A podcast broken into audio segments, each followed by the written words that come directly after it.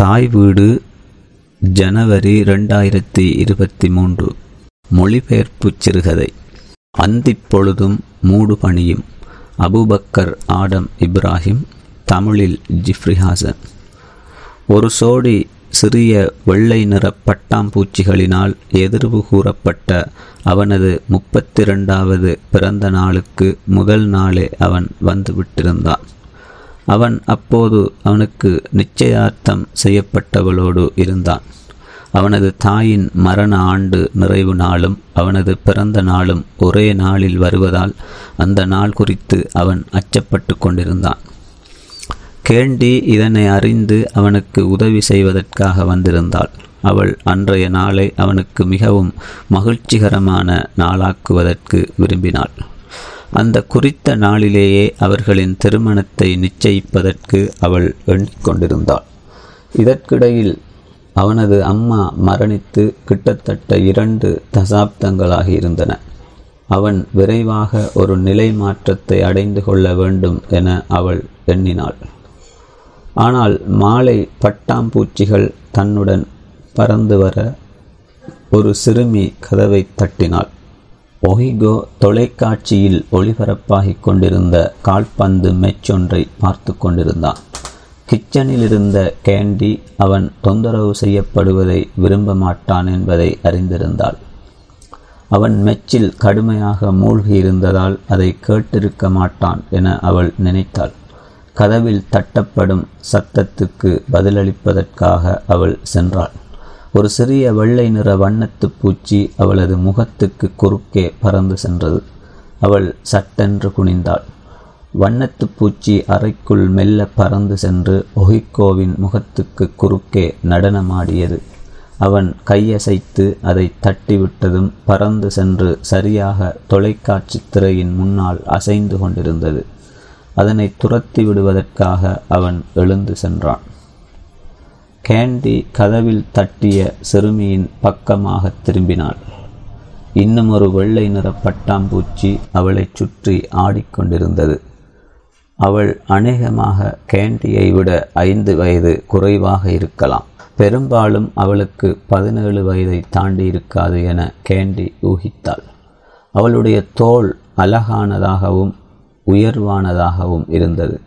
அவளது கண்கள் பெரியதாகவும் மற்றும் கேண்டியை மலைக்க வைக்கும் நுட்பமானதாகவும் இருந்தன. குட் ஈவினிங், சிறுமி புன்னகைத்தாள். அவள் தன்னம்பிக்கையுடன் காணப்பட்டாள். குட் ஈவினிங், உங்களுக்கு ஏதாவது உதவி வேண்டுமா? ஆம், நான் ஒஹிகோவை தேடி வந்தேன். யாரோ உங்களை தேடுறாங்க டியர், கேண்டி சொன்னாள். ஒஹிகோ பறந்து கொண்டிருந்த பட்டாம்பூச்சியை விரட்டும் தனது பயனற்ற வேலையை கைவிட்டுவிட்டு அவன் மெச் பார்த்து கொண்டிருந்த சுதந்திரம் குழப்பப்பட்ட கோபத்துடன் கதவருகே சென்றான். சிறுமியின் கண்களை பார்த்தபோது திடீரென்று அவனது இதயம் ஸ்திரமற்று துடித்தது. ஒரு உணர்ச்சியை ஏற்படுத்தக்கூடிய பரிச்சயமான ஏதோ ஒன்று அவளது கண்களில் தெரிந்தது. ஆயினும் அவன் அந்த சிறுமியை ஒரு தடவை மட்டுமே, அதுவும் இருளில், தூரத்தில் வைத்து பார்த்திருந்தான். அவனது அப்பார்ட்மெண்ட்டிலிருந்து செல்லும் வீதியில் அவள் நின்று கொண்டிருந்தாள். அவன் வீட்டுக்கு திரும்பிக் கொண்டிருந்த அன்றிரவு அவள் அவனை பார்த்து கொண்டு நின்றாள். அவள் எங்கிருந்து வருகிறாள் என்பதை அவன் அறிந்து கொள்ள அப்போது விரும்பினான். இதற்கு முன்னர் அவளை அவன் பார்த்ததில்லை என்பதில் அவன் உறுதியாக இருந்தான். எஸ், கண்புருவத்தை உயர்த்தி கொண்டே சொன்னான். நான் உள்ளே வரலாமா? அவள் கேட்டாள். அவன் கேண்டியை பார்த்தான். பின்னர் சிறுமிக்கு வழிவிட்டான். அவள் அவனை கடந்து வீட்டின் அமர்வு கூடத்துக்குள் நடந்தாள். அவளது நடை தளர்வற்றிருந்தது. அவள் தலையில் அணிந்திருந்த ஒளி ஊடுருவும் முக்காடு பின்னால் சிற்றோடையாய் தொடர்ந்தது. அவளை பின்தொடர்ந்து வண்ணத்து பூச்சியும் உள்ளே வந்தது. ஃப்ரேம் செய்து சுவரில் கொழுவ விடப்பட்டிருந்த படத்தை பார்த்தபடியே அறையை சுற்றி நடந்தாள். அவனது அம்மாவின் படத்துக்கு நேரே அவனுக்கு பின்பக்கத்தை காட்டி நின்றாள். எக்ஸ்கியூஸ் மீ மிஸ், உங்களுக்கு ஏதாவது உதவி வேண்டுமா? அவன் அவளுக்கு பின்னால் வந்து நின்றான். அவள் அணிந்திருந்த கவுனுக்கு பொருத்தமற்றிருந்த அவளது மென்மையான உருவத்தை அவன் ரசித்தான். அவள் தொலைக்காட்சி பெட்டியை நோக்கி நடந்து சென்று அவனது படத்துக்கு அருகில் நின்று கொண்டிருந்தாள். அவனது பாடசாலை சீருடையில் இன்னும் அவன் ஒரு சிறுவனாக காட்சியளித்தான். நீங்கள் இராணுவத்தில் இணைந்து கொள்ளவில்லையா? அவள் கேட்டாள். இன்னும் அவள் அவனது படத்தையே பார்த்து கொண்டு நின்றாள். சொரி, விலங்கல்ல, அவன் சொன்னான். நீங்கள் முன்பு இராணுவ வீரனாக ஆக வேண்டும் என விரும்பினீர்களே. திடீரென இராணுவம் அரசாங்கத்தை தன் கட்டுப்பாட்டுக்குள் கொண்டு வந்தபோது இராணுவத்தில் சேர வேண்டும் என்றொரு விருப்பத்தை அவனும் கொண்டிருந்தான். அது அப்போது ஒவ்வொரு பிள்ளையினதும் லட்சியமாகவே இருந்தது. ஒரு பெரும் இராணுவ ஆட்சியாளராக தான் ஆக வேண்டும் எனவும் ஒரு நாள் நாணயத்தாளில் அவனது முகமும் இடம்பெற வேண்டும் என்றும் அவன் விரும்பியிருந்தான். அதெல்லாம் ஒரு காலம் என்றவன் அந்த சிறுமி யார் என்பதை அறிய விரும்பினான். உதட்டில் தவழ்ந்த ஒருவித அலட்சியமான புன்னகையுடன் அவள் அவனை திரும்பி பார்த்தாள். உங்களது பிறந்த நாள் நாளைக்குத்தானே? ஆமாம், அவள் பெருமூச்சு விட்டாள். அது உங்களுக்கு எப்போதும் மகிழ்ச்சியான நாளாகவே இருந்தது என்று துயரம் தோய்ந்த குரலில் சொன்னாள். மன்னிக்கணும், நீங்கள் யார்? சற்றே பொறாமையுணர்ச்சி கொண்ட காதலியின் தோரணையில் கேண்டி கேட்டாள். ஒஹிகோ, இந்த சிறுமி யார்? எனக்கு தெரியாது என்று சொல்லிக்கொண்டே சிறுமியை நோக்கி திரும்பினான். உனக்கு என்ன வேண்டும்? அவள் கேண்டியின் அருகே சென்று அவளை பார்த்தாள். துன்ப நிலையிலும் பொறுமையாக கடந்த காலத்தை பின்னோக்கி பார்க்க முயற்சிக்கிற அந்த மூத்த பெண்ணை இந்த சோதனை தொந்தரவூட்டியது. ஆனாலும் அவள் தொடர்ந்தும் போராடினாள். அவளால் வெறித்து பார்த்து கொண்டிருக்க முடியவில்லை. பதட்டமடைந்தாள். இவள் ஒரு நல்ல மனைவியாக இருப்பாள், அந்த சிறுமி ஒஹிகோவை பார்த்து சொன்னாள். அவளுடைய கண்கள் இன்னும் கேண்டியையே மதிப்பீடு செய்து கொண்டிருந்தன. பெண்கள் பற்றிய உங்கள் ஈடுபாடு எப்போதும் மெச்சத்தக்கதாகவே உள்ளது. ஆனால் உங்களை பொறுத்தவரை அவருக்கு முன்கோபம் உள்ளது. நீங்கள் அவருடன் பொறுமையாகவும் அறிவுபூர்வமாகவும் நடந்து கொள்ள வேண்டும், அவள் கேண்டியிடம் சொன்னாள். நீ யாரு? ஒஹிகோ இப்போது எரிச்சலாக கேட்டான். அவள் திரும்பி அவனை பார்த்தாள். முதல் அவனை நெருக்கமாக்கிய பார்வை அது. டாக்கி, அவள் சொன்னாள். அது அவனது தாய் அவனை கிண்டலாக அழைக்கும்போது பாவிப்பது. அவனது அம்மா மட்டுமே அவனை அப்படி அழைத்தாள். அவனது மைத்துனனால் அவனுக்கு அப்பெயர் சூட்டப்பட்டது. அவன் அவளுடைய கண்களை ஆராய்ந்தபோது அந்த முகத்தை காட்டிலும் பழசான அந்த கண்களை ஏதோ ஒரு விதத்தில் அவன் அறிந்திருந்தான். மன அமைதியை குலைக்கிற ஒரு அறிவார்ந்த வெளிச்சம் அந்த கண்களில் தென்பட்டது. என்ன சொல்வதென்று தெரியாது நீண்ட நேரமாக அவளையே அவன் பார்த்து கொண்டு நின்றான். அதை சொல்லுங்கள், அவள் தூண்டினாள். நான் யாரென்று உங்களுக்கு தெரியும், அவள் அவனை நோக்கி நடந்தாள். அவனது வேகமாக துடிக்கும் இதயத்தின் ஓசையை கேட்கக்கூடிய அளவு நெருக்கமாக அமைதியாக நின்றாள். அவளுடைய கண்களில் ஒரு சவால் தெரிந்தது. அந்த பார்வையை அவன் நன்றாக அறிவான். உங்கள் இதயம் உங்களை பற்றி சொல்கிறது, ஆனால் வேண்டுமென்றே நீங்கள் அதை நம்புவதற்கு விரும்பவில்லை. சற்று பொறு, இது தவறு. அவளிடமிருந்து சற்று விலகிக்கொண்டு அவன் பலவீனமாகச் சொன்னான்.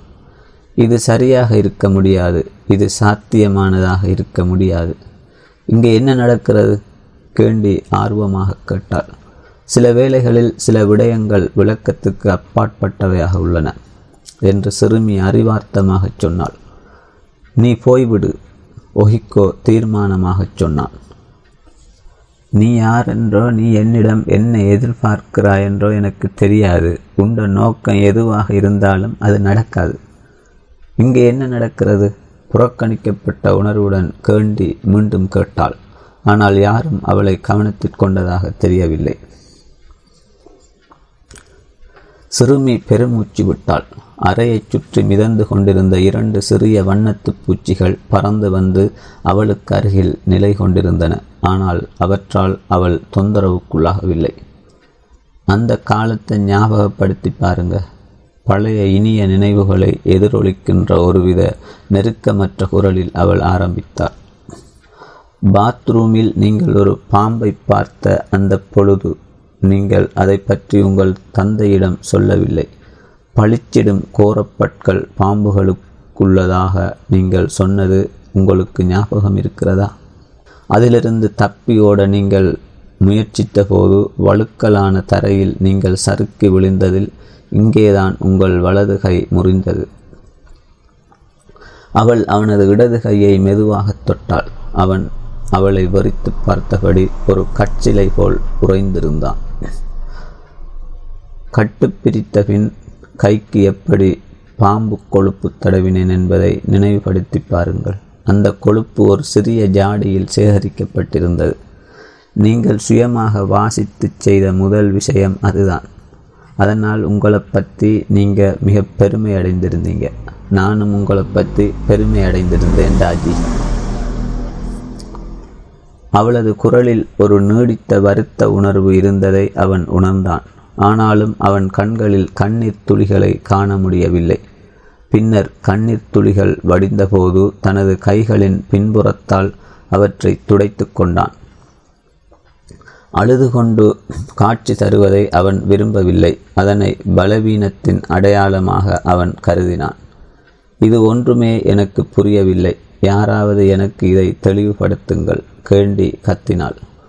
அவளுக்குள் அப்போதிருந்த உணர்ச்சிகளின் விளைவால் அவளது குரலின் சுருதி குலைந்திருந்தது.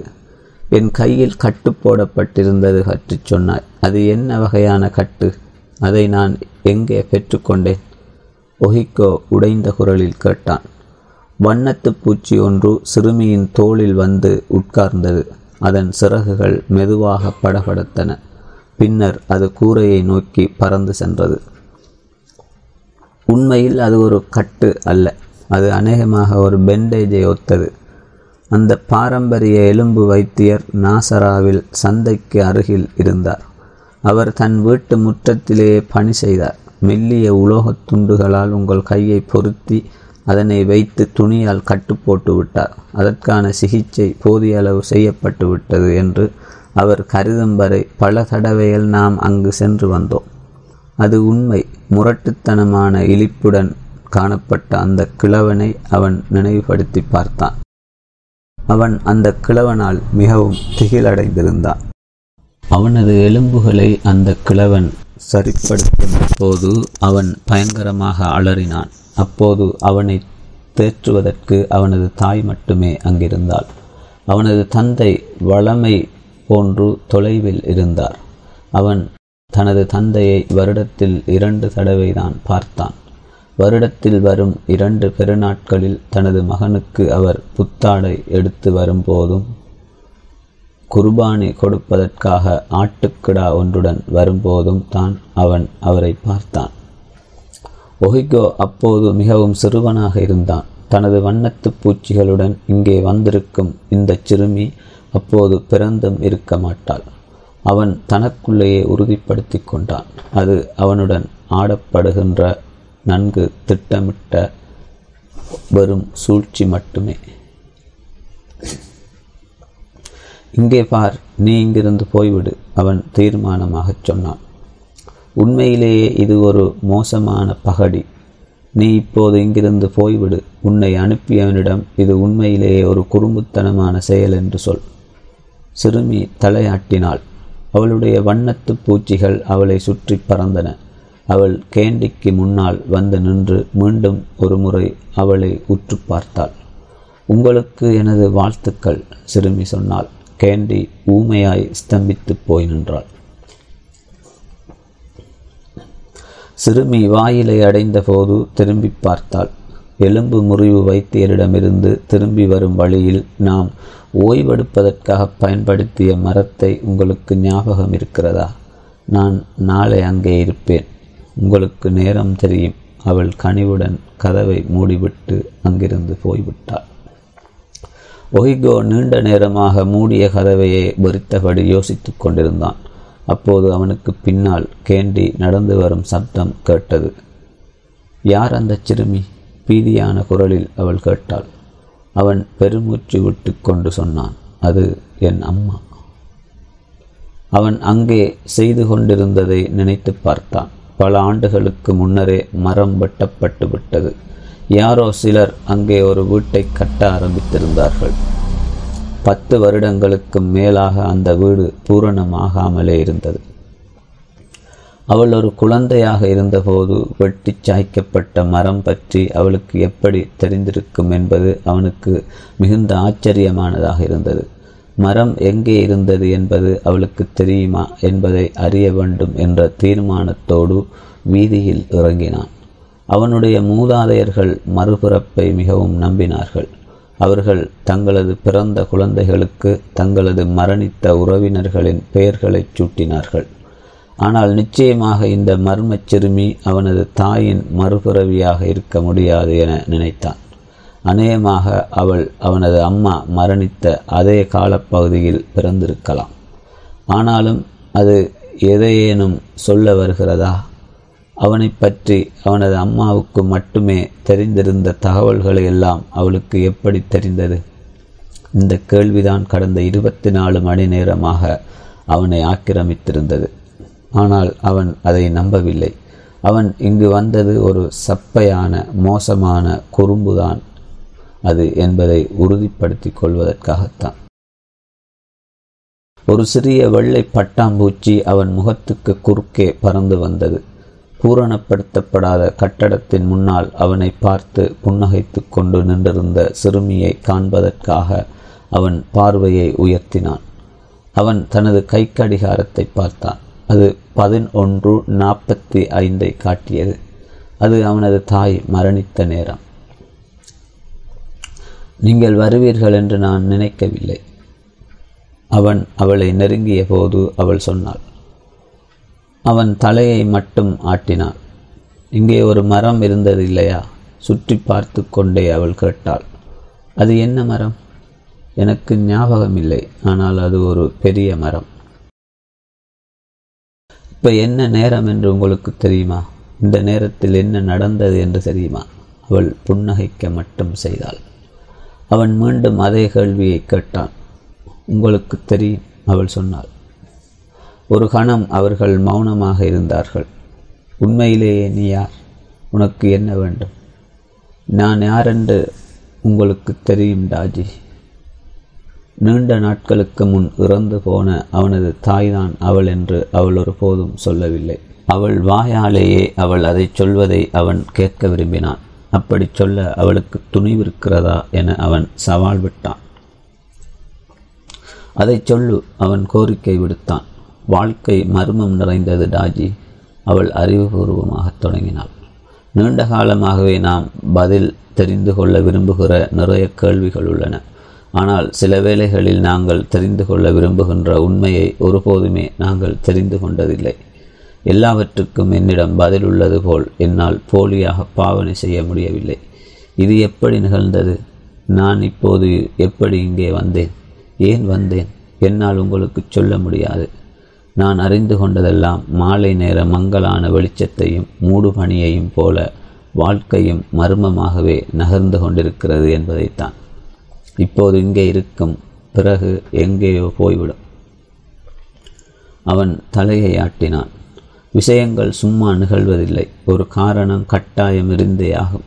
நேரம் வரும்போது நாம் அதை தெரிந்து கொள்ளலாம். நீங்கள் யாரென்று எனக்கு தெரியாத போதிலும் இது உங்களுக்கு எவ்வளவு சிரமமானது என்று எனக்கு தெரியும். இது பகடியாக இருந்தால் நான் உன் தோலை உரிப்பேன் என அவன் நினைத்து கொண்டான். அவர்கள் நீண்ட நேரமாக மௌனமாக இருந்தார்கள். ஆக எனக்கு சொல்லுங்க.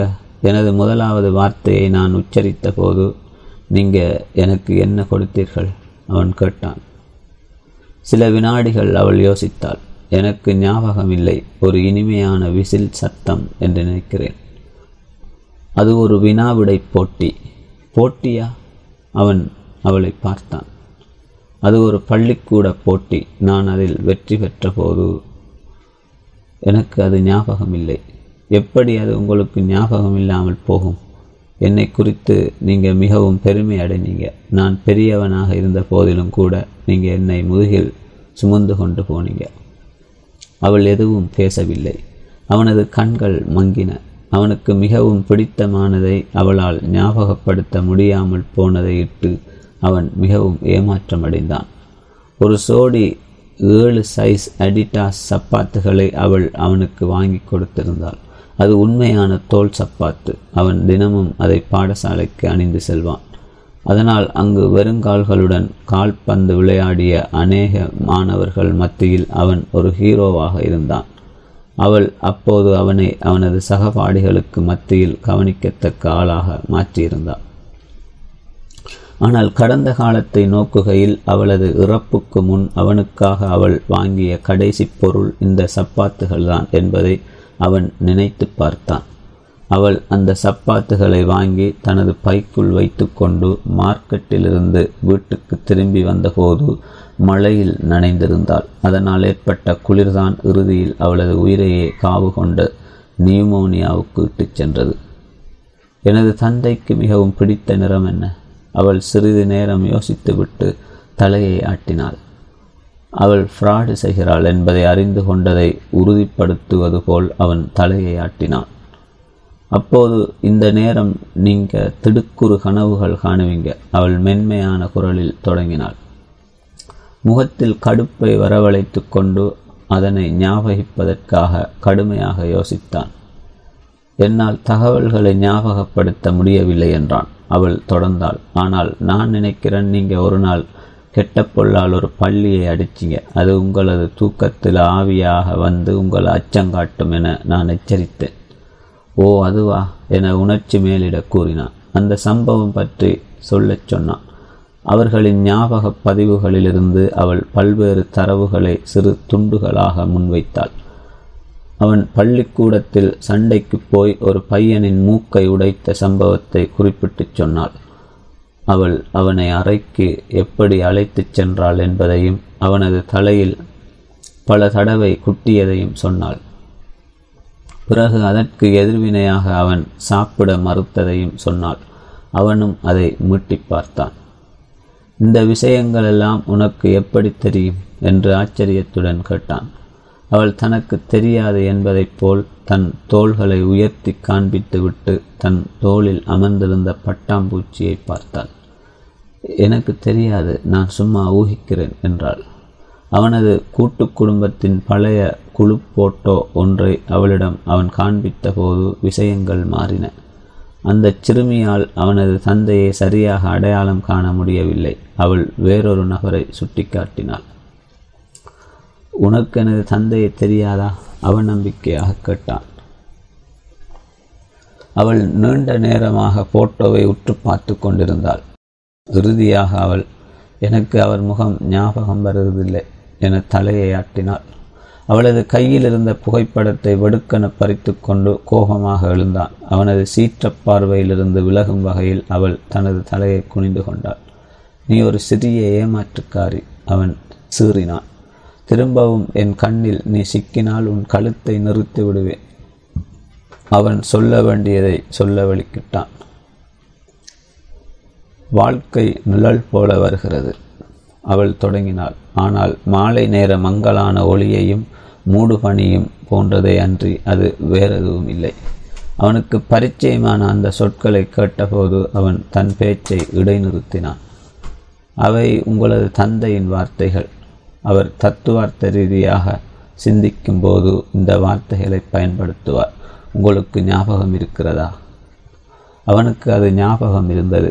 அவன் ஏதேனும் தவறுகள் செய்யும் சந்தர்ப்பங்களில் பல தடவைகள் அந்த வார்த்தைகளை அவனது தந்தை சொல்லியிருக்கிறார். அவன் அவளுக்கு முதுகை காட்டி நின்றதனால் அவளால் அவனது முகத்தை பார்க்க முடியவில்லை. பழைய சந்தை பக்கம் நீங்கள் செல்லும்போது கீழ் வீதியால் சென்று பார்த்தால் அங்கே ஒரு சிறிய வீடு இருக்கும். அதன் முன்னால் அவகாடோ மரம் இருக்கும். அங்கே ஒசியோமாவை சந்திக்க வேண்டும் என்று சொல்லுங்க. அவர்கள் உங்களை என்னிடம் அழைச்சி வருவாங்க. அவளது முகத்துக்கு நேரே நர்த்தனமாடிக்கொண்டிருந்த அவளது வண்ணத்து பூச்சிகளில் ஒன்றை அவன் கோபமாக தட்டிவிட்டான். உனது முட்டாள்தனமான விளையாட்டுக்கு எனக்கு நேரமில்லை, நான் அங்கு போக மாட்டேன். அந்தி பொழுதையும் மூடுபனியையும் ஞாபகப்படுத்தி பாருங்கள். அவன் மாலை பொழுதானதும் அங்கிருந்து நகர்ந்து சென்றான். ஆனால் அவனது ஆன்மாவால் அமைதியாக இருக்க முடியவில்லை. அவள் பிறப்பதற்கு நீண்ட காலத்துக்கு முன்னர் அவனது வாழ்க்கையில் நடந்த அவனது அம்மாவுக்கு மட்டுமே தெரிந்திருந்த சம்பவங்கள் அவளுக்கு எப்படி தெரியும் என்ற ஆச்சரியம் அவனை தொடர்ந்து கொண்டே இருந்தது. 2 வாரங்களையும் தாண்டி அந்த ஆச்சரியம் அவனை தொடர்ந்து கொண்டே இருந்தது. ஒரு நாள் மாலை வேளையில் பழைய சந்தை பக்கமாக பொடிநடையாக சென்று கொண்டிருந்த போது அவக்காடோ மரம் ஒன்று முன்னால் இருந்த அந்த வீட்டின் அருகே வந்தபோது அவனுக்கு சிறிய வெள்ளை நிற பட்டாம்பூச்சிகளுடன் வந்திருந்த அந்த சிறுமியை பற்றி அறிந்து கொள்ள நினைத்தான். அவன் நீண்ட நேரமாக வீட்டின் முன்னால் நின்று கொண்டிருந்தான். பின்னர் வீட்டை நோக்கி சென்றான். அவனை ஒரு முதிய பெண் வரவேற்றாள். அவளது நரைத்த தலைமயிர் அவள் அணிந்திருந்த ஸ்காஃபுக்கு கீழாக தெரிந்தது.